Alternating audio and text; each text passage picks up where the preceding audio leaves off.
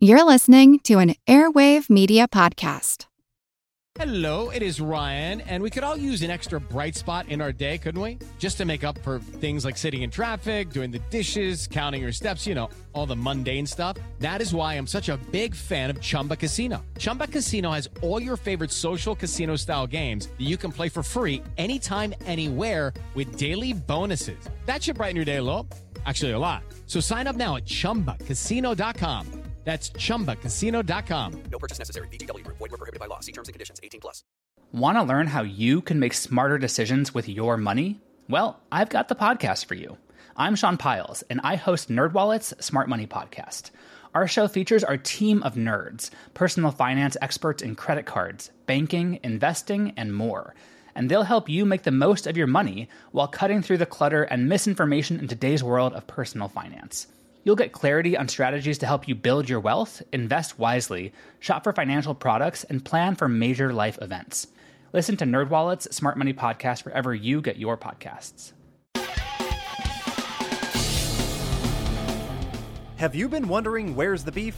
Well, on our podcast, Throwback Trivia Takedown, you might just find that out, as well as some other things about the 70s, 80s, and 90s. We're a nostalgic based trivia show that pits two challengers head to head in a duel of the decades, with categories ranging from movies, TV, and music to slang, food, and fashion. You're sure to get the best in retro themed trivia. So strap on your jelly shoes, grab a surge, and walk like an Egyptian to your favorite podcast app and check out Throwback Trivia Takedown. I heard even Mikey likes it.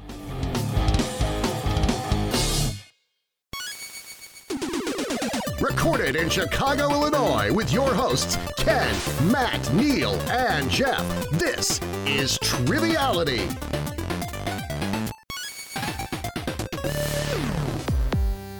Hello and welcome to Triviality, the game where a lack of seriousness meets a little bit of knowledge. My name is Neil, and it is the end of January. We're in the middle of a very cold Chicago winter, but lucky for us, we're all together. And Matt's here in person, as we've been saying for the last two months, but it makes the studio warmer, I believe, right, Matt? Slightly, yeah. I appreciate you guys all cuddling with me. Yeah, we're very close tonight, almost like uh, the the scene in Superbad when Jonah Hill Mm-hmm. and and uh, Michael Cera are very very close, and he says, "Boop." We had to light a barrel full of Patreon money to keep warm. So, Set So us We'll be above. sending a picture saying this, is isn't where the- your money goes. This isn't like the 1920s German economy, Matt. Yeah, your money is literally keeping us warm, uh, literally. Uh, but yeah, how's how's everyone doing today? Uh, that was Matt. You just heard Jeff. How are you? I'm doing well.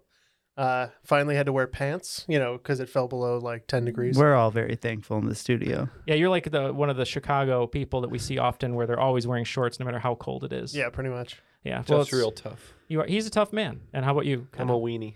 You're a weenie. How are you doing? I'm a weenie. I'm wearing long underwear right now because I'm always cold. I always wear long underwear in the winter, all winter long. oh, is it a one Long piece underwear. though with like a little door in the back? Yeah. Okay. Gotta have that. Uh, Poop shoot, as uh, it's affectionately called. Yes. well, I just Well, have a Muncie. feeling in the pit of my stomach that this is going to be a great show. And that, ladies and gentlemen, is what we like to call a segue in the business because we have two very special guests to us uh, coming to us today, and they're both coming to us from Pittsburgh, and we will introduce them right now. Our first guest is going to be a player today, and he's a cream of the crop supporter on Patreon, which we appreciate. Let's welcome back David Feuder. How's it going, David? Oh, I couldn't be better, Neil. Uh, very excited to. Uh, this is actually my first time playing a regular game here on Triviality, so I'm I'm looking forward to it, and um, I do think I might have a bit of a hometown uh, advantage with knowing the, where the host is from as well. So looking forward to it. That's very true, and we, we appreciate you joining us today. We appreciate we appreciate your uh, Patreon support. But uh, for anyone who maybe doesn't remember who you are, anything you would like to tell the listeners? Family law attorney here in Pittsburgh. Um, uh, live in uh, live pretty close to uh, where Taylor lives. I found out uh, here in Pittsburgh. Got a wife and two kids, and uh, we have uh, greatly enjoyed uh, listening to you guys uh, since I became a supporter uh, probably about a year ago. So. Uh, no, this has been great fun. It's been fun appearing on the podcast over the past year, and uh, looking forward to it. Awesome. Well, thank you for being here. And uh, you gave us a little spoiler there, but our guest host today is going to be uh, a cream of the crop member of our Patreon, uh, which we truly appreciate. And uh, we always love having him here. He's sort of the Ed McMahon of triviality, and that is Taylor Cook. How are you, Taylor? I'm uh, I'm doing great. Thanks, Neil. Um, happy to be here again. Uh, it's always a pleasure, and it, you know, actually, I just I was just thinking about it and realized that after however many recordings this has been, that I've been in a different like residence every single recording. Oh, is that Um, true? But yeah, yeah, I, I just realized that. But uh, hopefully that doesn't change for the next time because I just bought this house, so that would be bad news if I was uh, somewhere else next time. So So since we've had you on so many times and you've like, you know, you told us what you've done and what you're all about and stuff. Why don't you this time? Why don't you tell us a deep dark secret that nobody knows? wasn't prepared for this. Uh, let's let's let those skeletons out of your closet. No, no, we won't put you on the spot. But okay, okay. We we do know that Taylor loves Next pineapples because you have a giant art piece of a pineapple. I do like you. pineapples. Yeah, yeah. Um, and one thing we wanted to say to Taylor too is, uh, Taylor, I think I said this on the show, but just to formally say it with you here, I very much appreciate um, you taking, you know, me and Colleen we, around in Pittsburgh. We were there for just a few hours, and you gave us probably the best tour we could have ever gotten um, in a short amount of time, and we appreciate it. Yeah, it was it was super fun. I was glad to do it. Um, we got to like inadvertently eat at one of my more preferred restaurants here, uh, just because of Colleen's um, food food requirements. So that was that was awesome. It was, uh, and it, that food requirement for anyone is just that has to be chewed up by me first. this Dispatched like a baby bird. Yeah, just think we of had to find the softest food in the burg. Yeah, just think of uh, Ace Ventura when nature calls with the uh, the little bird up on the rock that he's climbing. Um, just kidding, Colleen. But uh, I do want to say, so we Taylor gave us a great tour of Pittsburgh, but I had a, a wonderful food tour there thanks to David. So both of our guests today helped me because Wow. uh, in about an eight hour span, I had not only the world famous Primanti Brothers sandwich, I also had uh, Pamela's pancakes that were uh, very much like crepes, and they were fantastic. And then I also had uh, my favorite thing, which was the burnt almond tort, which uh, made me sick afterwards, but I, I thought it was worth it. And that was all David's, and well, a little bit of Taylor too, but that was David's uh, suggestion. So thank you for that. Yeah, I mean, if you're being a lifelong resident here, I, I sort of know the four or five spots that you got to hit in a 24 hour period. That might not do, you know, good for your digestive system, but you got to sample them all. Yeah, and I didn't get a chance to run that trip, and I was able just to to lose a little bit of weight. So uh, maybe Did you not. get the runs that trip? I, I I didn't run, but I I could have gotten the runs. Yes, that's correct. So well, I think I think after the the triple meal, you probably had to take all your clothes off before you use the bathroom, right? Well, you you have to because you need you can't have any. Uh, what does George say on Seinfeld? You can't have any things obstructions. Obstructions. So, anyways, I think uh, me and uh, David as a team today will be the full Monty brothers. ah, the full Monty brothers. Since you had to strip all the way down. So the the Oh, that's Primanti brothers put the fries on the sandwich. What do David and Ken put on the sandwich? The full Monty. We can't tell you. We Can't tell you. They just Uh, take everything off the sandwich. I sandwich. would say it's It's about just- it's more about just what they take off toast. the sandwich. No long underwear. It's just yeah, it's just Ken and David in between two pieces of toast. Yikes. Uh, Matt, what, what would you like to be today? Um, well, you're talking about that burnt almond tort. Uh, I believe David is in the law of some sort, so we could be the burnt almond tort law. Ooh, I like that. Burnt almond tort law. All right, let's get the rules. The rules of the game are simple 20 questions split into two rounds worth 10 points apiece. At halftime, there'll be a special swing round designed by this week's host. After regulation, players will enter the final round with the points that they've accumulated and will have a chance to wager 0 to 30 points on five categorized questions. At the end of the game, someone will be named the cream of the crop. If everyone's ready, we can uh, we can get going. Let's do it. Let us proceed. Go. All right. Let's start out with round one. Um, I thought it'd be fitting, since Dave and I were both on this podcast, to start off with a little bit of PitCon, uh, much like BritCon, but but but Pittsburgh based. Um, so question one category is just PitCon. Pittsburgh, Pennsylvania is known as the City of Bridges, and for good reason. It claims to have more bridges within its city limits than any other city in the world, although some leave this up for debate. Within 50, how many bridges are in the Steel City? Oh, I Neil has inside information. All right, do. go ahead. Go ahead. All right, so you guys are locked in? I think I could be wrong, but I think we're locked in. All right. David, what do you say? Um, yeah, I think I, I'm telling you, I think it's a high. I think it's a high number because, but uh, okay, yeah. Why don't we say, yeah? How about 750? That sounds good. All right. Okay. Um, Matt and I discussed uh, Chadwick Boseman's film 21 Bridges, but realized that that's Manhattan. Um, and I believe Taylor was telling us about the number of bridges. Uh, I can't remember where we are at, but it's it's the thing you take the cart up on the hill, the mountain. Um, I want to say it's over 400, uh, and we went with 403. Okay.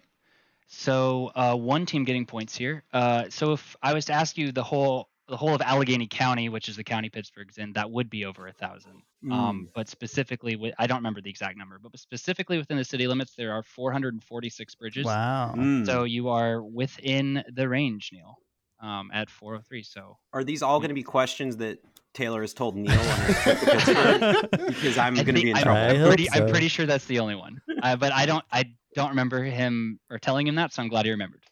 Well, thank you. I, and if the final question of number three, the final question, if I can wager 30 points on where that mole is, I think we'll get points. All right, moving on to question two PitCon 2 Electric Boogaloo. Pittsburgh has had a large impact on the food industry, most notably with being the birthplace of the Heinz Company.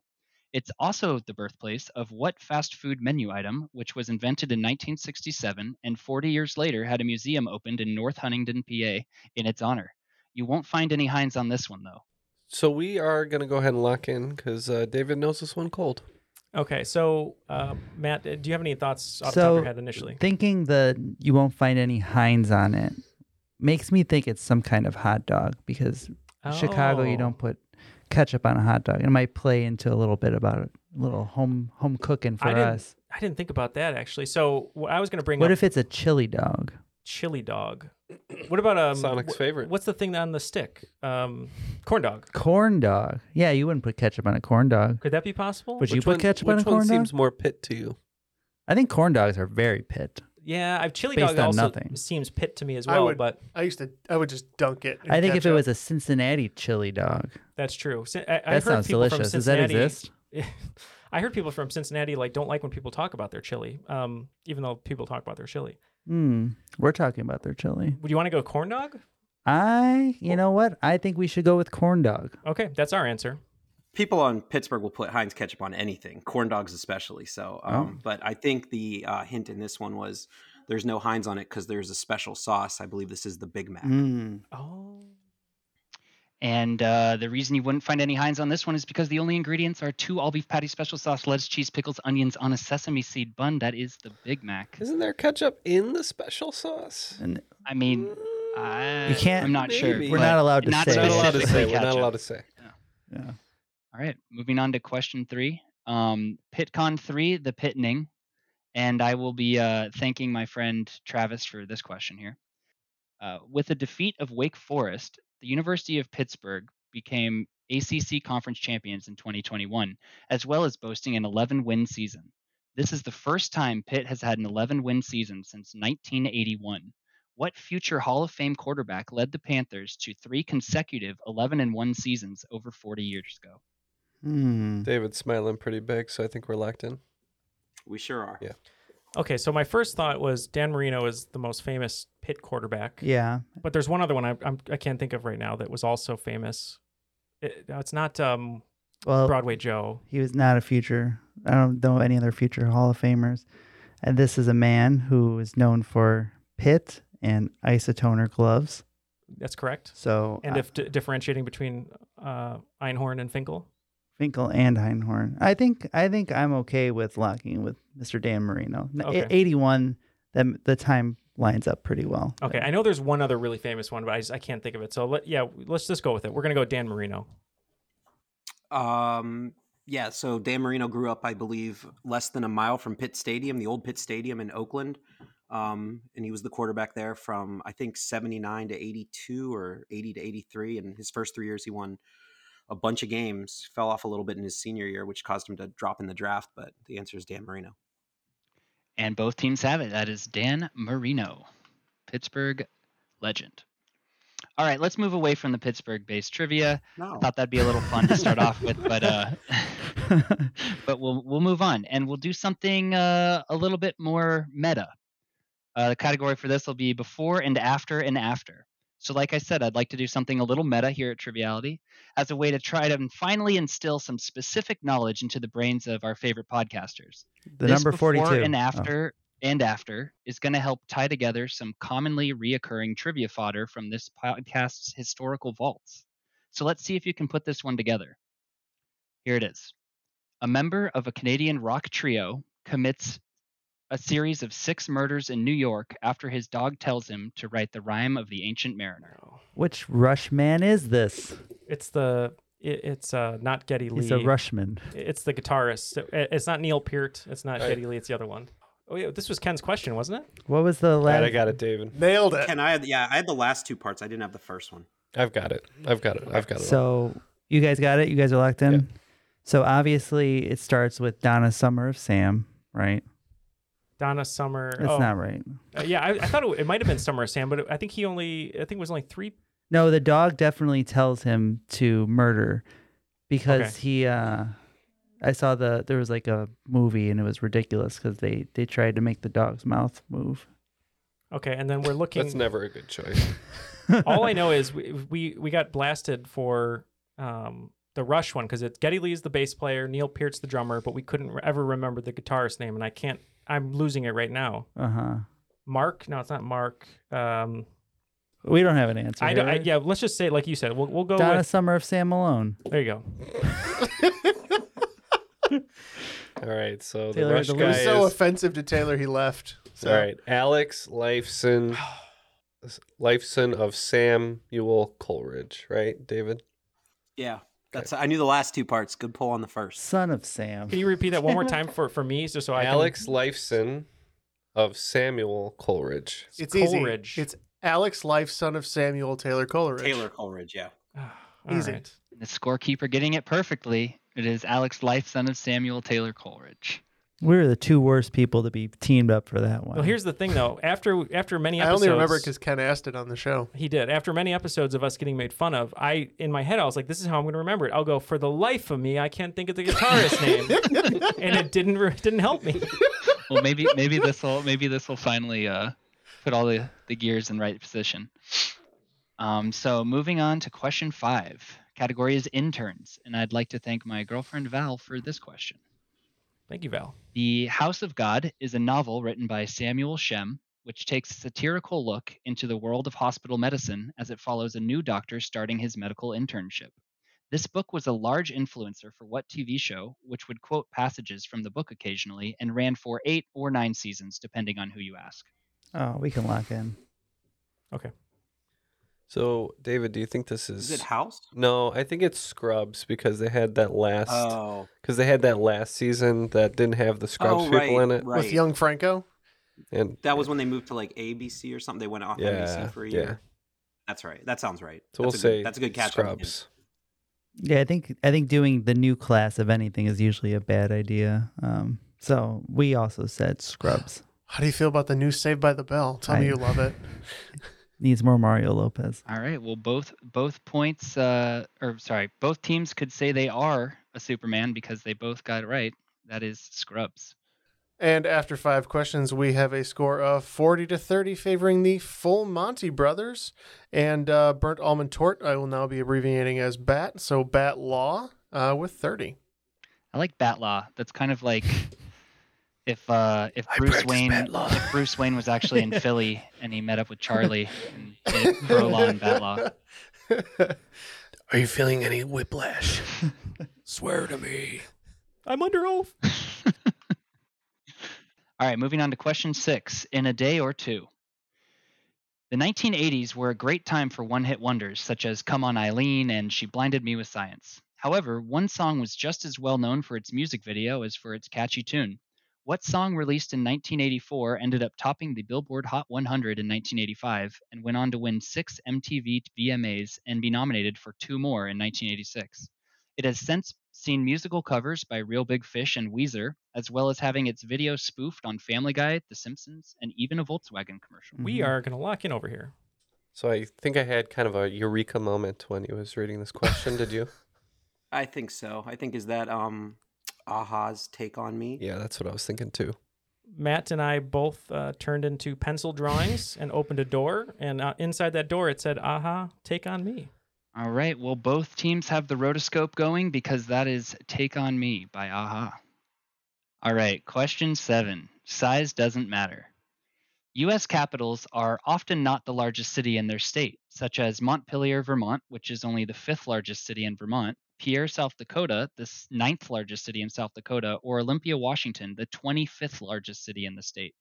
However, which state capital is by far the smallest by population, nearly half the size of the next smallest? Oh, jeez. What kind of razzmatazz is this? Ken, I think I know this one. Great, because I do not. Yeah, no, that's right. And okay, I, I like that answer because I know from experience that Juneau. Um, I was gonna make a film reference, but I'm just gonna refrain now. I That's just what don't the think- end of her phone was. Yeah, exactly. All right, so we'll, we'll go Juneau. Ready, got it in.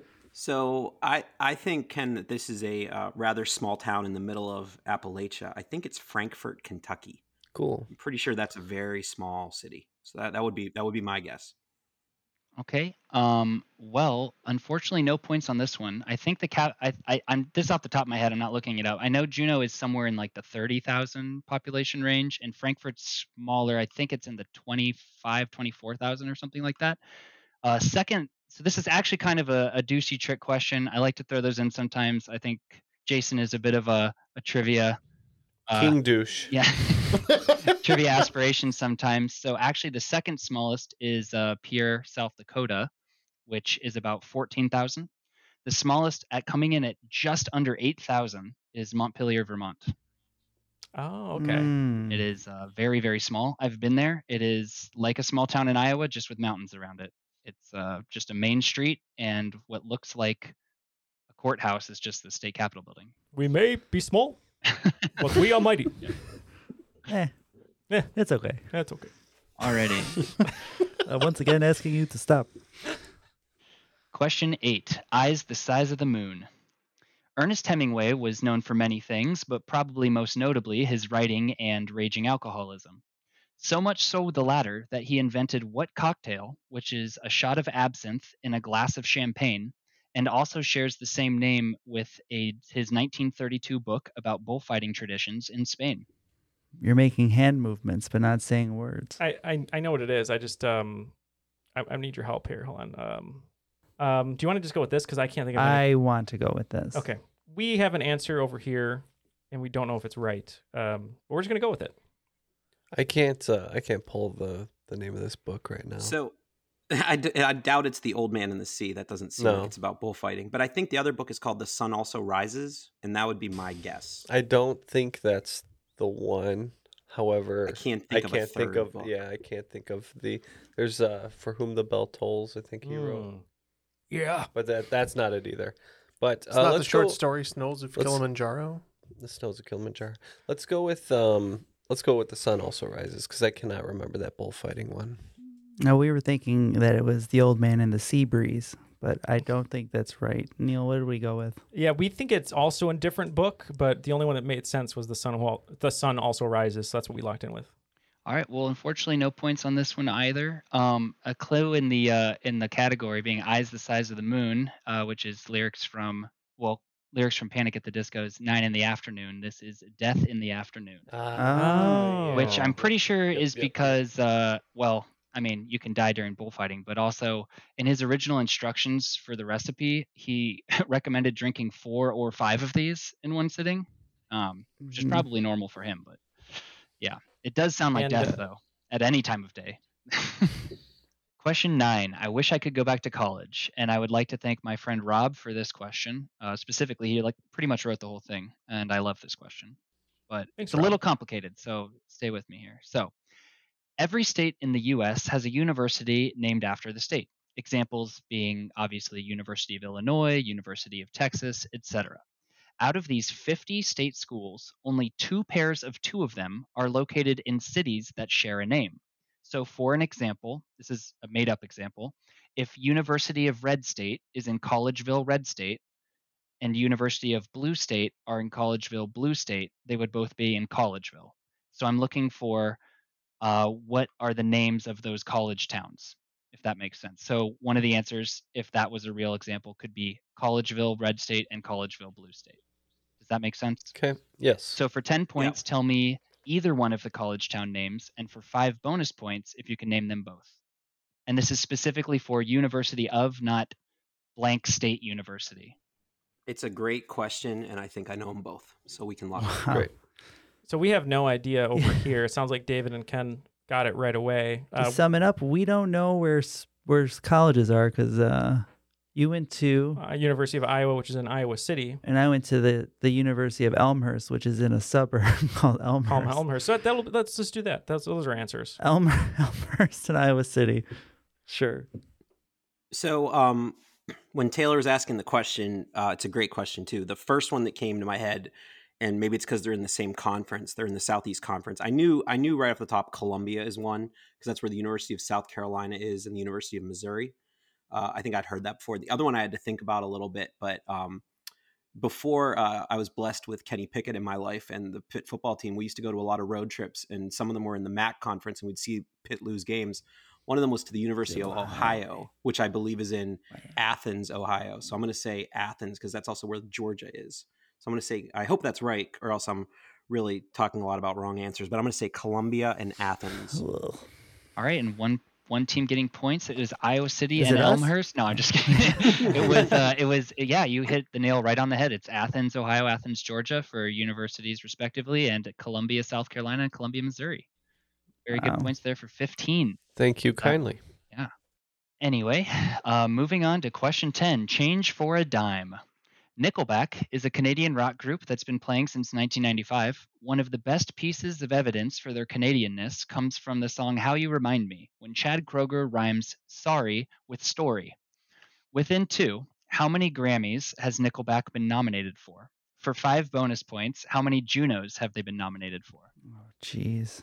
Is a Juno like a Canadian? It's a Grammy? Canadian Rock Award. Yeah. Rock award? Okay. Ken, you have any thoughts here? I, I mean, I Not imagine it's as many. I was just gonna say- as many bridges are in Pittsburgh, or probably as many Grammys as Nickelback has. But I was uh, just gonna say uh, maybe five Grammy nominations and ten Juno.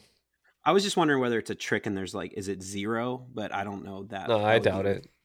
Um, I thought that too, but I think they were probably nominated. No, let's it's just not. say Okay. five and ten. five and ten sound good. Matt, you had an idea on this. My answer was pretty low, but you have a better reasoning. Well, I I was just so they started in '95, and I think there's possibility for there's a lot of different categories for Grammys, uh, it's, and they continue to have a bunch for rock bands. Uh, they were people hated on them, but they were the probably number one rock band for like a four to five year stretch. I would think as far as record sales and that thing. So it could be rock band of the year, single, album, etc. So I was thinking it was pretty high. Uh, I think we're gonna lock in with 14 Grammy nominations, and then I think there's like them and Sum 41 battling out for the only rock bands I could think of from Canada. that also married Avril Lavigne. Yeah. it's a little, yeah, they share multiple things. So we would say 26 for Juno Awards. Okay. Well, um, 26 was close for the Junos, but but not not quite. Um, but uh, one team getting points here. They were nominated for six Grammys, winning zero, Mm. so five five gets it there, and they were nominated for 33 Junos. Um, Wow. But they won 12, so 10 gets uh 10 gets some points there. Wow. That's Good job, insane. good job, guys. Um, so that brings up the end of round one. All right, extending their lead quite a bit in that one to 80 points. The full Monty Bros. Yeah, yeah, yeah. Bringing up the uh, the rear, unfortunately, is uh, Neil's tort reform, and uh, that's going to be uh, 40 points for them. Unfortunately, we need a tort reform in the second half. Yeah, we do. Alrighty, well let's move on to the swing round and let's see if that can be a uh, a true true to its name and see if we can get a swing here. Not that I'm rooting for either team. I'm remaining non-biased. as a No, we we appreciate it. Thanks. How dare you? now I thought of doing something. I couldn't really decide between swing round categories, and so I kind of did a little half and half thing. So it's a little bit of a slightly longer one, but I think it'll be kind of fun because they're pretty short. Um, the first half of it's going to be household chemistry. So for that, I'm going to ask you the chemical names of household things you might find, and you just have to tell me what the more common name for that might be. Um, and then the second half will be cartoon bad guys, and I'm going to give Okay. you a bad guy from, or just a villain or anti-hero, whatever, some some notable bad person from a cartoon series, and then I'll you just have to tell me the name of the cartoon that that's from. Great. Okay. Okay. All right, so we'll just go down the list there. For household chemistry, first one will be sodium chloride. The second will be sodium hypochlorite. Third is sodium bicarbonate. The fourth is ascorbic acid. The fifth is acetic acid. Sixth is acetyl salicylic acid. And the seventh is cholecalciferol. All right, moving on to the cartoon bad guys. Um, so we'll call this one number eight, Mojo Jojo. Number nine, Dr. Heinz Doofenshmirtz. Number 10, Roger Klotz. Number 11, Gargamel. Number 12, Megatron. Number 13, Swiper. Number 14, Fire Lord Ozai. And number 15, Simon Bar Sinister. Well, I can tell you the second half of this round is going to go better than the first half, and we will uh, be right back. Hey guys, it is Ryan. I'm not sure if you know this about me, but I'm a bit of a fun fanatic when I can. I like to work, but I like fun too. It's a thing. And now the truth is out there. I can tell you about my favorite place to have fun Chumba Casino. They have hundreds of social casino style games to choose from, with new games released each week. You can play for free anytime, anywhere and each day brings a new chance to collect daily bonuses. So join me in the fun. Sign up now at ChumbaCasino.com. No purchase necessary. VGW Group. Void were prohibited by law. See terms and conditions. 18 plus. Want to learn how you can make smarter decisions with your money? Well, I've got the podcast for you. I'm Sean Pyles, and I host NerdWallet's Smart Money Podcast. On our show, we help listeners like you make the most of your finances. I sit down with NerdWallet's team of nerds, personal finance experts in credit cards, banking, investing, and more. We answer your real-world money questions and break down the latest personal finance news. The nerds will give you the clarity you need by cutting through the clutter and misinformation in today's world of personal finance. We don't promote get rich quick schemes or hype unrealistic side hustles. Instead, we offer practical knowledge that you can apply in your everyday life. You'll learn about strategies to help you build your wealth, invest wisely, shop for financial products, and plan for major life events. And you'll walk away with the confidence you need to ensure that your money is always working as hard as you are. So turn to the nerds to answer your real world money questions and get insights that can help you make the smartest financial decisions for your life. Listen to NerdWallet's Smart Money Podcast wherever you get your podcasts. And we are back. I've been informed I'm no fun because I'm the editor. And uh, let's get the answers to the questions. That's the villain on Triviality. Yeah, Yeah, we I'm, had I'm, de- s- I'm definitely the villain. I know the that. editor. We had really good jokes, really good stories, just like Ed Sullivan told us. Really good, really good jokes. really big shoe. And uh, he cut them all. I cut them Great all. banter has been cut to nothing. Okay. So let's uh, let's go back through them. So starting with the household chemistry, what did you guys have for sodium chloride? We had uh, table salt. Uh, we had regular salt and table salt. Okay, well I will I will uh, accept both kinds of regular and table salt because that is table salt. Good job, guys. Number two, uh, sodium hypochlorite. Little little, I heard a little uh, issues with this one, but let's see where we got. Well, that doesn't sound promising if we had issues because our you were hearing us go over this. We we we settled on bleach. We actually thought it was bleach as well. And both teams are correct there. That is bleach. Good job, guys. We've been misled. No, you're anime. the third one, uh, sodium bicarbonate. This was a it was one of the bakings, and we landed on soda, baking soda. And we also went baking soda. And that's three for three for both teams. I cannot believe it. Baking soda. Good job. Let's see how we do on these last four here. Ascorbic acid. Uh, this one we believe we said vitamin C. We said it's your uh, everyday hand soap. Everyday hand soap. Everyday hand soap's usually made from something uh, with fat or lye in it, but uh, the gold standard for citrus or sour tastes that would be vitamin C, ascorbic acid. Uh, we have acetic acid next. Uh, this one we said vinegar. We tossed around vinegar, uh, but we ended up down in some coffee. and that is uh, vinegar. Also, good job. This one's this one's these last two are a little tough. Um, let's see where we got with these. Acetyl salicylic acid. Uh, we uh, ended up saying ammonia for this one. Oh, I always forget about ammonia. Um, we just said laundry detergent. Both of those get rid of my headaches very well. well, this would be something you might want to take if you ever thought you might be having a heart attack. That is aspirin, Mm. anti uh, anti platelet. All right, and the last one, cholecalciferol. Let's see if I can finally pronounce it right. Cholecalciferol. Uh, we said uh, charcoal. Oh, that's a good answer. No, we, it's not. Oh, okay, good. No, it's not. Well, we said the glass cleaner, so we don't know either. Well, this actually was mentioned by one team. Unfortunately, they didn't circle back to it, and this would be vitamin D, something very important in these winter months. Mm. I'm pretty sure we're all deficient, so make sure you're taking your supplements. Moving on to the second half here with the cartoon bad guys. What cart? I think we uh, we might be a little bit more promising here. So, what was? Where could we find our Monkey Man Mojo Jojo? The Powerpuff Girls. We concur. Powerpuff Girls. Good job, both teams. Dr. Heinz Doofenshmirtz. Phineas and Ferb. Want to find the platypus? Yeah, we Yep. said Phineas and Ferb. Good job, both teams. Roger Klotz. believe he was the bad guy on Doug. hmm Leather jacket wearing Doug. I saw a picture of him compared to Elon Musk with his new haircut recently. uh, that is from Doug. Gargamel. It's the baddie in the Smurfs. We said the Smurfs. Yep, his and him and his cat Azrael could be found in the Smurfs. And uh, on to Megatron. Transformers. Uh, yes, we also said Transformers. Leader of the Decepticons, that is Transformers. Uh, next is Swiper. That would be Dora the Explorer. We No. also said Dora the Explorer. Everyone's favorite uh, catchphrase of Dora's, Swiper no swiping. That would be Dora the Explorer. On to Fire Lord Ozai. Not too sure on this one because I haven't seen all of it, but we think it sounds kind of like Avatar: The Last Airbender. Mm. Uh, we had no idea, but we just did a little game theory and said, hey, everyone loves Captain Planet. We said Captain Planet.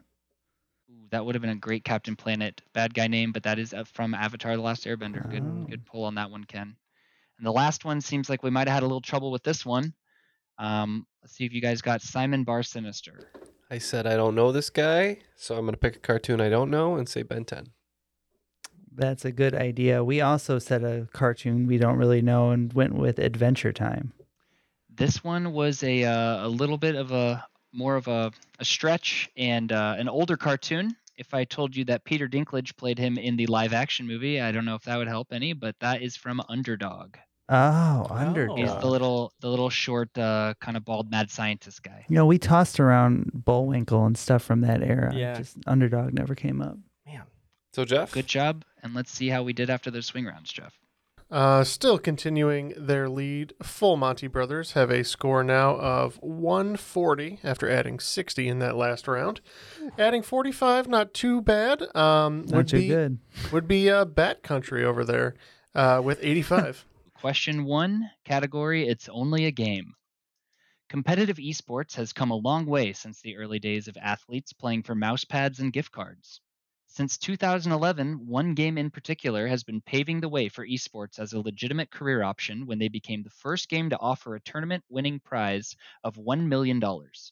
Since implementing crowdfunding as part of their prize money in 2013, that winning number has gone up and set a new record every year, with the highest recently being an $18.2 million grand prize coming from a $40 million prize pool.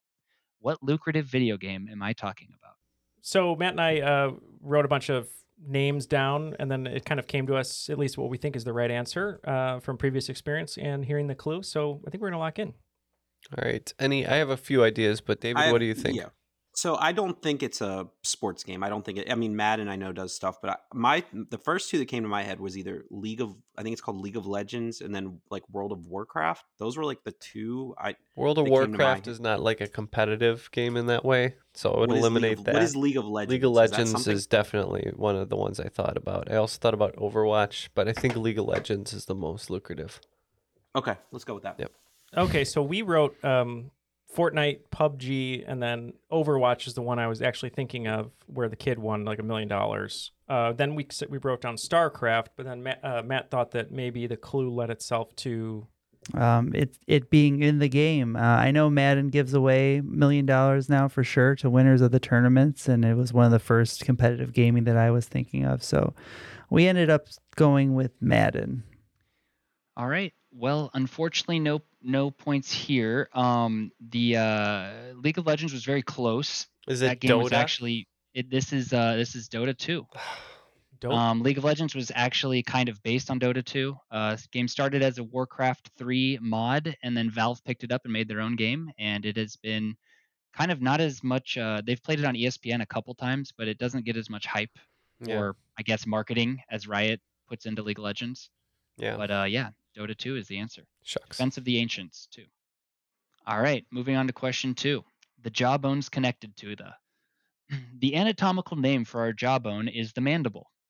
This is the bone that all of our lower teeth are connected to. What is the name for the bone that all of our upper teeth are connected to? And I'll give you a hint it is not Goofy's son turning into a kaiju. You wrote down a, a clue, and uh, I think we should just go with it, even though I have an idea as well. But we'll go. We'll go for it. Okay. Uh, Goofy's son, his name is Max, I believe, in the Goofy movie. Kaiju is Godzilla, most famous kaiju, or Mothra is a kaiju. So what do we want to say? Like Maxilla? Maxilla? Maxilla? Sure. Be a cool nickname if your name was Max too. I think. Uh, yeah, we knew Max. Well, I knew Max was the name of uh, Goofy's son. Mhm. Um, I was thinking it was the maxillary sinus. But These are the hint, hints that we need. yeah. yeah, exactly. I thought I know there's like a maxillary sinus, which is the upper area that sometimes can get inflamed. But you Well, wrote no, that's what we're locked in with then. Do you, why you, you- you know about sinus infections? Your sinuses are terrible. Yeah, they are. Uh, do you want to go maxillary? Yeah. Maxillary sinus, I guess. Max and Larry. Okay. So are you going with maxillary or maxillary sinus? I, I kind of need a little clarification there. Uh, Sinus. Sinus. Sinus. all right, we'll go with the maxillary sinus. All right. Unfortunately, only one team getting question correct. I would have maybe taken maxillary. It's just maxilla. Um, they were Ah. right give on the, give them points. right give the, them points. I will. I'll give you points. They got yeah, they it- got I that mean, far. It's technically an airspace behind, but yeah, okay. We'll, we'll. It was pretty close. We'll give them. We'll give them both points. Jeff says I mean, no. Sinus is a sinus isn't a bone. it's- Maxillary contains maxilla. So Yeah, I, I, I'm, I'm. Uh, you guys were in the right, in the right area. These are participation points, and I will take them. We're feeling nice. You're giving away points Tonight. you selected the void over the bone, though. Don't do that. Yeah. Yeah, you don't want to select. never, never select the Yeah. void. Avoid the void. Well, that was from, the. from Neil's uh from Neil's sinus complications. It sounds like they might be one and the same at this point. So who knows? Just permanently connected. That was All that was Domino's slogan when they briefly uh, started dealing antidepressants. Avoid the void. Yep, he ruins pizzas. All right, moving on to question three: underwater basket weaving. Holding one's breath is done for many reasons, whether it be to avoid a bad smell, swim underwater, or throw a tantrum. Another reason might be in anticipation of something, or as it's also said, with bated breath. The first known use of this term came from what 16th century Shakespearean comedy? I like that one. I'm trying to remember. I'm just trying to remember if I said this in a play because if I said it, I know what it is. And I, with bated breath. Okay, I, I'm pre- I'm almost positive. Yeah, we can lock it in. The comedy Hamlet. The comedy Hamlet. Okay. Okay, so Neil might have talked us into a right answer. so I was gonna say much ado about nothing, Uh-huh. but since he said that he might have played this character, okay. it's the one with um, Puck, Midsummer Night's Midsummer Dream. Night's Dream. So That thank was, you. I, re- I was just starting to write down comedies. That was the first one So on my thank list. you, I might as well Neil. go with.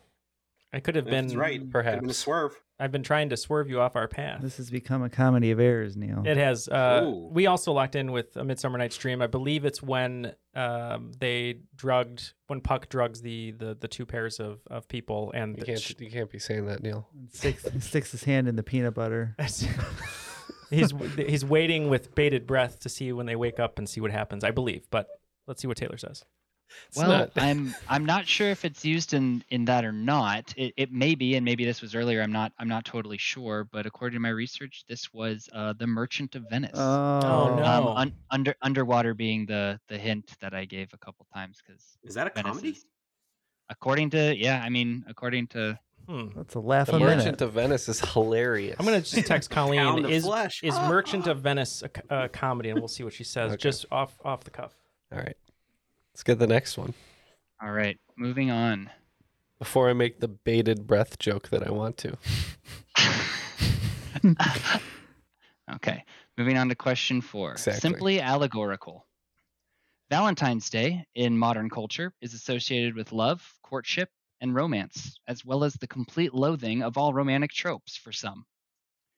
For all this, we have what English poet to blame, who is thought to have invented the traditions in their poem Parliament of Fools, where they referred to February 14th as the day birds and humans come together to find a mate. If you don't believe me, just ask Jarvis. We're looking for the name of the poet. The poet, yes. Okay. And just for the record, Colleen texted back instantly and said, just yes. So apparently it's a comedy. I didn't know that. All right. It's hilarious. It's, a, it's very hilarious. I think it's the one Al Pacino was in too. He's- so we're looking for the name of a poet, Jarvis. No, we're not looking for anyone named Jarvis. We got to ask Jarvis. It's got to be a reference to a, a role Paul Bettany played, most likely. You think so? It has to be. Okay, so we tried to think of roles Paul Bettany played, um, other than uh, Kirsten Dunst's love interest in Wimbledon and uh, the uh, His most famous role. his most famous role, and then the the priest or the monk who uh, slaps himself with a cat of nine tails and angels and demons. But um, we have an answer, and we think it's wrong, but we're not going with it. All right. I think they might be going too deep. Do you think it's maybe just like Stark? I just got it from the film reference, but we're we're already locked in, so What? Write it down. it does not. It's just brownie points. Oh. What about um Uh, Ch- maybe Chaucer? Because That Neil works. Neil just That's an can't English shut poet. his mouth. I gave him That's another an English answer. poet. Neil That's can't shut definitely his an English mouth. poet. All right, let's go with That's Chaucer. Canterbury Tales, right? Let's Yeah, go with. Chaucer. Yeah, I, I it came to me that I believe he played Chaucer. Just let let let it let them get it too. Then Uh, you can you can change your answer. Okay. All right. Yeah, I, I remember that he played a character named Chaucer at, at A Knight's Tale. I think. Right? Maybe. Uh, so yeah. we- oh, that was the movie that the- wasn't he's the Gladiator that I was thinking of. He's the Chaucer, yeah. Yeah. So, um, yeah, we were going to say T.S. Eliot, which is very wrong. But if you'll give us points, we'll go with Chaucer. I will absolutely give you points. I'll give anyone points who remembers A Knight's Tale. It's one of my favorite movies of all time. uh, it was Geoffrey Chaucer. Yeah, Paul Bettany. You guys are on the right track, and yeah, just needed a little bit of extra poke. It's called a lance. Hello. All right. All right. Good job, both teams. Well, good job, Neil, for then subsequently giving the other yeah. team points. as Good well. job, Maybe Neil. double. all all maybe he said double was, points. "Oh, now I understand the the reference." Yeah. Anyway. It's all, All right, it good job, just guys. a little, just a little shove. Move- Moving on to question five ACDC. Many small polyhedral objects have survived from ancient cultures such as Greek, Roman, and Egyptian, but little is known about their specific intended purpose. Due to various markings and inscriptions, it's thought that they could be used for anything from divination practices to simple games. A popular form of these geometric shapes is the icosahedron, which is more commonly known as what to more than an estimated 50 million people worldwide, many of our listeners included. All right. So I only know dice from when Jeff and Ken talk about it. Who and- said dice? who said dice? And then they turn up like the the otters or the. Don't worry, we were going dice too. Yeah, no. Um. So yeah, Matt has an answer, so I'm gonna let Matt answer it. Do you think it's this one? He says as he points to his D twenty tattoo. I have no idea. I was hoping maybe Neil could keep talking. And All right. I don't. I don't think we need Neil to keep talking. I think it's a D twenty. Twenty. Okay. I thought that was a dodecahedron. That's 12 sided. Okay. What did we get? What did we say? Uh, we said 10, which I don't think exists. No, it it does, does. exist. Well, it's not a D10, and unfortunately, it's uh, it's not Eminem's uh, former group D12. D12. It is a D20 Ugh. Wow. Or A- a 20-sided die. A D10 is Yep. just known as a And- decahedron. Mm. The uh, the category ACDC was reference to armor class, armor check, or difficulty Oh. class. Very good. D20, also the title of the movie where the Mighty Ducks carry around Gordon Bombay's corpse, Casket. like Weekend of Bernie's. So speaking It's of like a uh, pile of dust. speaking He's, of he's the final. Oh, go ahead. Speaking of Dungeons and Dragons, I just want all the listeners to know my great shame as I just received in the mail a seventy dollar three D printed uh like Character figure. five centimeter uh, Dungeons and Dragons model Seventy dollars for that I customized. Wow. It's fully customized, three D printed, It's full color. cool. It's very cool. Oh, full color. I'll show you the pictures. Okay. Well, I uh, I don't even play D and D really, but I almost bought the uh, when Arby's came out with their set of of uh, dice that just had the Arby's logo on the highest number. um, unfortunately, I thought hopefully they'd have like a tiny smidgen of roast beef like in the in the acrylic, but they don't. A little bit of they the sold out horsey in about sauce? ten minutes. Horsey yeah. sauce. Yeah. We drop of have horsey the sauce. dice. Boom, boom, boom. All right. If you roll a one, you pants. I think if you roll anything, you your pants for eating Arby's. Arby's, never No, gave me pants any gonna- problems. Pants check. They'd always, they would Pants always. check. All right, roll it.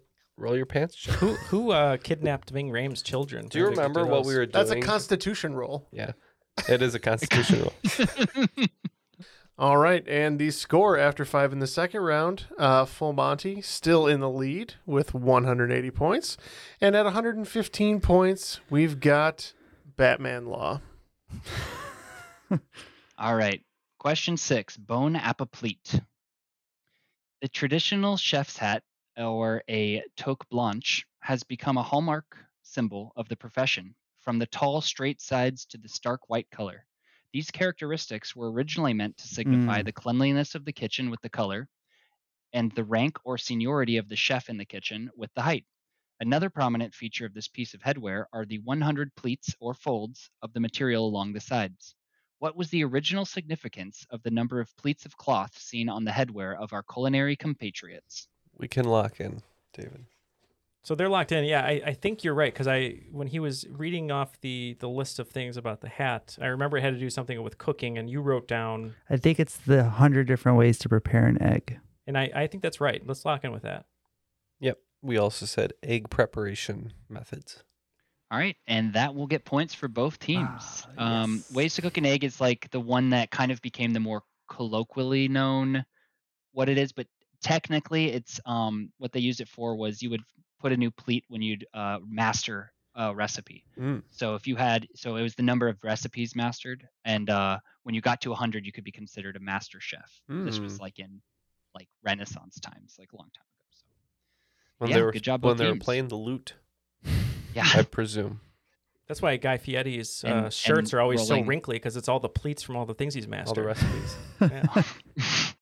Okay, moving on to question seven. Come with me and escape. Bromeliads are a family of flowering plants native mainly to the tropical Americas and contain around 3,590 known species, such as Spanish moss, sapphire tower, and flaming sword. Only one species of bromeliad is edible, however, the Ananas comosus, which is better known as what? Approximately one third of the world's supply is produced in Hawaii. I think we can lock in because I killed one of these plants before. A bromeliad, that is. So I know roughly what they look like. I'm so out of my element here. No, we don't know. Uh, water lilies. Uh, Um, we want to just go coconut? yeah, one. we that's probably wrong, but we'll say coconut. My thinking is that they don't grow on pine trees and are behind Taylor. Yeah. Uh, so, like I said, I had a bromeliad in my house one time, and it kind of grows up in stalks like the top of a pineapple. So we think it's pineapple. Also, the whole dull thing. Well, and the uh, the correct answer is pineapple. Question question number eight. Never say never. What chronic disease is often associated with a butterfly shaped rash on the face and is hard to diagnose due to symptoms that come and go and are oftentimes mistaken for other diseases? Much to the dismay of Dr. House, several celebrities are known to have battled this disease, including Seal, Toni Braxton, Nick Cannon, and Selena Gomez. It's never that. I think it always is on that show, though. we lock it. Is that right? Yeah. Okay. He just says it's never this, whatever. Yeah. So the house one is. Do you know? Is this lupus? Yeah. So that's the one. That's one from House. So I think we should just go with that. Okay. We're saying lupus. Yeah, I think I heard something about those celebrities having that. So we said lupus. And the correct answer is lupus. And never say never because he did always say it's never lupus. Um, I believe Seal specifically had discoid lupus, which is what caused the the uh, scars on his Mm. face Here's when he a- was a kid. Here's a fun fact. Um, I did not know this, but Seal, accomplished singer and whatnot. Um, the harder they fall, the movie on Netflix, the western that we were talking about with Mhm. Idris Elba, that, that's really good. It was directed by Seal's brother, who's a British rapper. Really? Yeah, Whoa. because I looked up the director and I was like, oh, he's only done one short film. This is his first feature film. How did he get this man? I looked it up. He was a music video director and a rapper. British rapper and Tarantino enthusiast, apparently. Yeah. Mhm. His name Porpoise Walrus, actually. Yeah. Walrus. Cuckoo Cuckoo. That's crazy. Yeah. All right. Question nine. This one's for Ken. Yay. The theme song for a TV show or movie can be one of the most iconic aspects of the show, such as the Rembrandts performing the theme song for Friends or the Barenaked Ladies performing the theme song for The Big Bang Theory. Not many bands can say they've gotten multiple themes, though, like this pop punk band, which has performed the theme for Phineas and Ferb, as well as as well as the main theme for the Jimmy Neutron movie and the theme for the 2008 game Sonic Unleashed. Name this Texas band which has been together since 1994.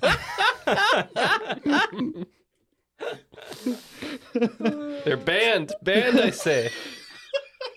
All right, so we all know it's bowling for soup. Yeah. Yeah. Yeah. But we got to We always got to get a good bowling for soup reference in here. All right, bowling Gotta. for soup. Every, everybody says bowling for soup. Uh, Yeah, that's All correct. Right. All right, moving That's never been on the podcast before, right? Never. Yeah, first time ever. First time. Both teams got bowling for soup. Correct That's answer. it. That's the last one, guys. That's it. I actually heard though that the 1985 was a cover Oh my of god. another. it is. No, it is. Yeah, that's true. Oh my I'm god. gonna get one of those newfangled suicide booths. Fire it up. Let's go. Oh boy. All right. Question 10, last question in round two. Not for fish sticks. One of the reasons routine dental cleanings are so important is because of the buildup of tartar. This accumulation occurs. I- This I- I don't know why that accumulation funny. occurs- Wait. The fish sticks. Ah, fish sticks. I don't gotta dip my fish sticks in. Okay, Mitch Hedberg. Rest in peace. Yes. This accumulation occurs when debris from food isn't removed from the tooth surface totally and combines with the natural levels of calcium and phosphorus in our saliva, creating a hardened surface that can't be easily removed by brushing. What is the technical name used for this tough stuff? Remember, plaque is the prerequisite here, not algebra. I think I know it. Oh, you know it. I do. Excellent. Yes, I do I have not. a guess. Is it bowling for soup? Yes. Um, Algebra is a prerequisite for oh, for calcius. calcium. Oh yeah, calcium deposits. Is that possible? That sounds like something that I've Calcium looked up and been scared about. Yeah, calcium deposit. Did you say Celsius? I did I, because my brain is not, not fun, functioning. Matt needs a software update. That's that's the one invented by uh, Gottfried Leibniz. Because a calcium deposit is like the hardened. Well, I only um, qualify for business calcius, so I was able to take the real one. Can you can you pass a calcium deposit? Probably. what are you talking? Sorry, I'm just thinking to myself. I'm trying to go through all the WebMD articles that I've been on when I had like a This is a safe space. We can You have, allow Neil uh, to tonsil think his stones? thoughts. Is it lupus? I've had con- I've had tonsil stones, which I had to have shot out with a water pick like it was a carnival. Uh, calcium deposits. I, Let's I, do it. I think we should go calcium deposits. That's fine. Great. Uh, I I I was thinking more of the math term, you know, uh, AP Calc. I'll ju- I was just thinking calculus. All right, and the uh, the correct answer, much to the dismay of some, may not be calcius, but it is calculus. Mm. Oh, my gosh. I knew I shocked. always hated calculus. hmm I really hated calculus too. Yeah. Yeah, like the second round. I understand what We'll you're do, saying. we'll do some math now and tell us what our scores are. I mean, the math is pretty easy. Um, five for five in that second half for Full Monty Brothers brings their score from 180 all the way up to 230 points. Wow. Which is a- I turned 230 into a points. DJ. You did. Wow. Whoa. um, and uh, 30 more points there, uh, adding to the other team, Batman Law's score. Uh, so they're at 145 points. Oh, we can still catch up. Let's just throw it all on the table. Almost, because we we don't have enough. Whatever we can throw on it, we'll throw on it. But we need to hear the categories first. We'll go the full Monty on this one. All right, and let's bring it to the final round where the categories are, in order, these syllables: re, fridge, er, eight, or. All the wagers are now locked in. So let's go ahead and get the questions and finish these guys off. Question one in final round. Category is re. Recidivism is a term used for describing the tendency of a convicted criminal to reoffend or be rearrested for similar offenses, and is an important metric for quali- quantifying and comparing the effectiveness of criminal justice systems among different countries. Which country has the lowest rate of recidivism in the world, hovering at an impressive 20% after five year follow ups? For comparison, the US is just below 50% after three year follow ups. Number two, fridge. William the Refrigerator Perry was a former Chicago Bears defensive lineman who might be best remembered for his rushing, rushing touchdown in the 1985 Super Bowl to help win the team's franchise the team franchise's only title. He would be the only defensive player to score a touchdown on offense in a Super Bowl until 19 years later when what player accomplished the same feat 2 years in a row? Number 3. ER or ER. The hit TV show ER ran for 331 episodes and 15 seasons from 1994 to 2009 and is currently the, song- the second longest ran medical drama in US history behind Grey's Anatomy. The show was originally based on the personal experiences of what physician and novelist who had a few other minor successes in the 90s with some books about dinosaurs and tornadoes or something. Question four, category eight. In Chinese culture, the number eight is associated with luck and prosperity due to the word for the number eight sounding very similar to the Mandarin word for wealth and the Cantonese word for fortune. Due to this widespread superstition, what event began on August 8, 2008 at 8:08:08 p.m.? And category 5, OR or OR. Laparoscopic or minimally invasive surgeries and techniques have been used on humans since the first one performed in 1910. In 2001, another milestone was achieved when the first transatlantic surgery was ever performed. The Lindbergh operation, as it's known now, was completely was a completely telesurgical operation done by a team of French surgeons in New York on a patient in Strasbourg, France, using high-speed telecommunications and a surgical robot. The surgery itself, however, was just a simple cholecystectomy, which is the removal of what internal organ? All right, we have our questions. We'll be right back with our answers.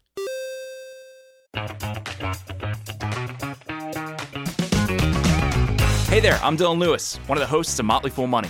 Each weekday on Motley Fool Money, we talk through the business news you need to know and the stories moving stocks on Wall Street. On weekends, we dive into the industries shaping tomorrow and host the experts, authors, and executives that understand them. Tune in for insights, a long term perspective on investing, and of course, stock ideas. Plenty of them. To quote a listener, it pays to listen. Check us out and subscribe wherever you listen to podcasts. I'm Jane Perlez, longtime foreign correspondent and former Beijing bureau chief for the New York Times. I've been a foreign correspondent in lots of places Somalia, Indonesia, Pakistan, but nowhere as important to the world as China. I mean, China is not dropping anti democratic paratroopers into Montana. But of course, we did see things like the weather balloon slash spy balloon riveting the whole country for a week. This is Face Off, an eight part series in which we'll take you behind the scenes to key moments in the tumultuous US China relationship. We'll speak with a diplomat, a spy, a tech reporter, a US admiral, even Yo Yo Ma. Plus, my pal and noted China historian Rana Mitter joins the conversation. We'll look at what's driving the two nations apart and explore whether anything can help bring them back together. Face Off launches April 9th. All right, the answers are now locked in. Let's get the questions one more time, find out who wins. By the way, we bet 20s all the way down. Yeah, and we bet uh, 30 all the way down, except for the final question. We bet 25 because that's all the points we had. Okay. Alrighty. Well, the first the first question, category re, uh, talking about recidivism and the tendency for a convicted criminal to reoffend or be rearrested for similar offenses. Which country has the lowest rate of recidivism in the world, hovering at an impressive 20% after five-year follow-ups? Uh, and for comparison, the U.S. is just below 50, so not too good. All right. Well, I think uh, Finland has a notoriously good prison system, and we said Finland. Yeah, we knew it was somewhere in Scandinavia. Uh, we just couldn't, you know, bring it down. We just thought for game theory, maybe the Netherlands has a low recidivism rate. Right. Well, uh, notably, all Scandinavian countries are quite low in the low 20s, but the lowest is Norway Mm. at 20%. Moving on to question two Fridge. I was talking about, of course, the Fridge himself, um, William Perry, rushing uh, a touchdown 1985 as a defensive man on offense? And who would be the next defensive player to score a touchdown on offense in a Super Bowl 19 years after uh, when what player did that twice, two years or two years in a row, the same thing twice in a row. So defensive player scoring on offense in 2004 and 2005.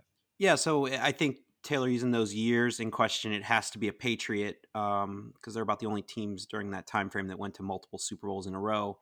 And I do, I kind of remember Mike Vrabel, uh, the current Tennessee Titans coach, scoring a uh, touchdown in at least one Super Bowl. So I'm going to go Mike Vrabel. That's a really good guess. Uh, we were also thinking Patriots. I think 05 was the Rams year, maybe one of those. I don't remember exactly who they're playing. Uh, we went with a different guy, a guy who got a handoff from time to time and might have scored on defense. Um, but we said Vince Wilfork. Okay, well, one team getting points. Um, this player actually, throughout his career, uh, was targeted, I believe, 14 times for 10 touchdowns, and that was uh, Mike Vrabel. Mm-hmm. I always thought he was a tight end for some reason. I don't know why. He just he, they just put him on offense a lot for some reason. Um, because he those little, scored. Yeah, caught the ball. Um, all right. Question three, category ER or uh, ER, and that was talking about ER running for 331 episodes, 15 seasons. Um, second longest medical drama in U.S. history behind Grey's Anatomy. The show was originally based on the personal experiences of what physician and novelist who had a few other minor successes in the 90s with some books about dinosaurs and tornadoes or something. Yeah, his most famous work, of course, was uh, about a coma. It was called Coma. But uh, we went with Michael Crichton. Yeah, and sometimes when I uh, run a little too hard running in the morning, I might get an Andromeda strain. Uh, and we said Michael Crichton. And that was the guy who also wrote and uh, directed the original Westworld series. That was Michael Crichton. Good job, both teams. Number four, categories eight. So in in Chinese culture, eight is a very lucky number. So what uh, event due to that began on August 8th, 2008 at 8:08:08 p.m. So, uh, thinking of uh, events that occurred in 2008, that's one of those uh, years that would have held the Olympics. That's in the you gave a date that's in the summer, so we're going to say the Beijing Summer Olympics. We needed a little help on this one. Uh, it took us a while to think about it, but once we remembered that it was an event, not just people crossing their fingers or making a wish, uh, we said the Olympics as well. All right, well, both teams getting points. That is the 2008 Beijing Olympics. And uh, coming down to this one, I don't know what, what, what the scores are adding up, but we'll uh, we'll find out that mathematical magic here in just a little bit.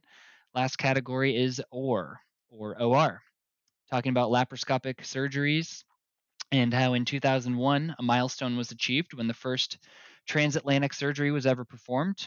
This operation was completely telesurgical and done by a French a team of French surgeons in New York on a patient in Strasbourg, France, using high-speed telecommunications and a surgical robot.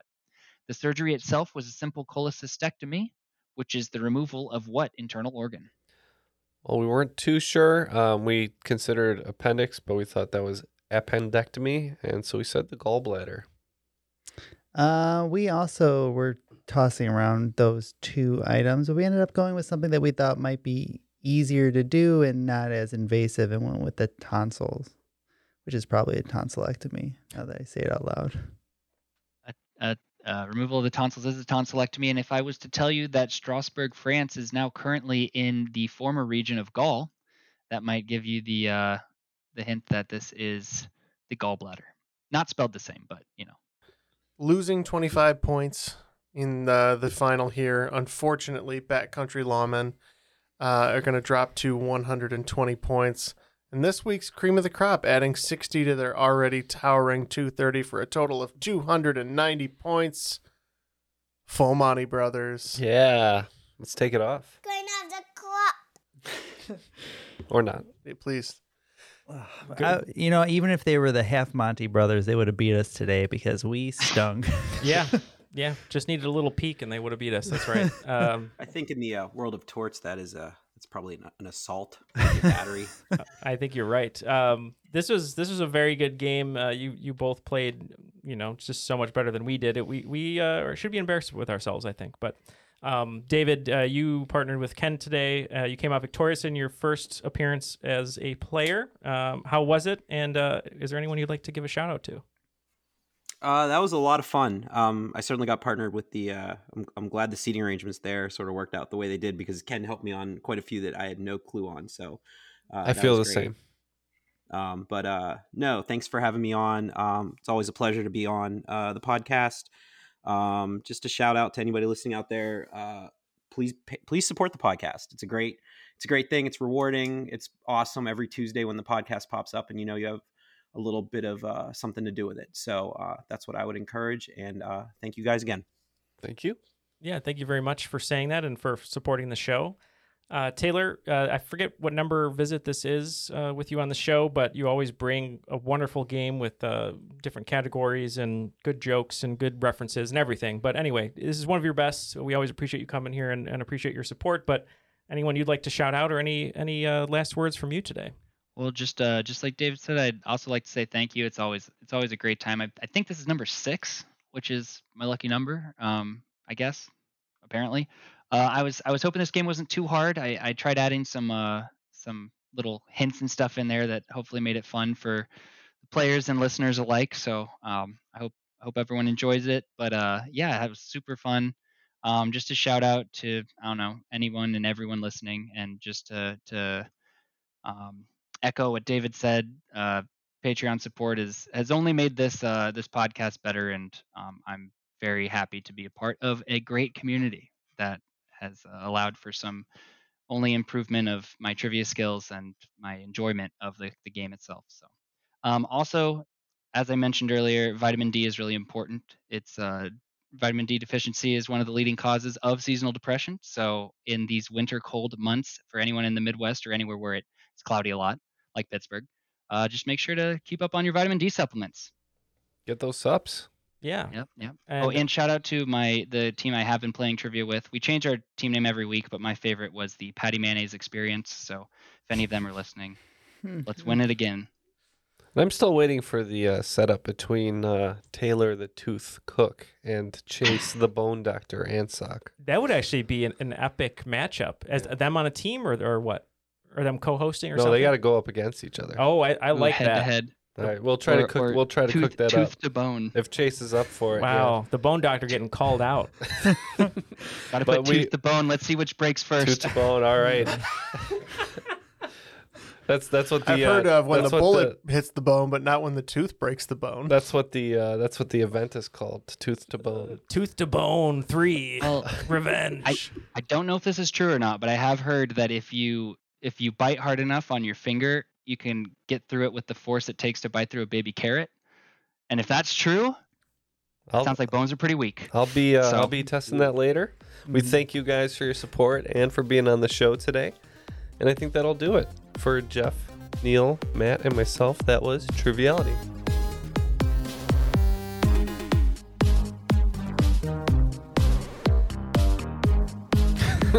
Wait, so what is a constitution check? It's like Which means whether or not. Oh God.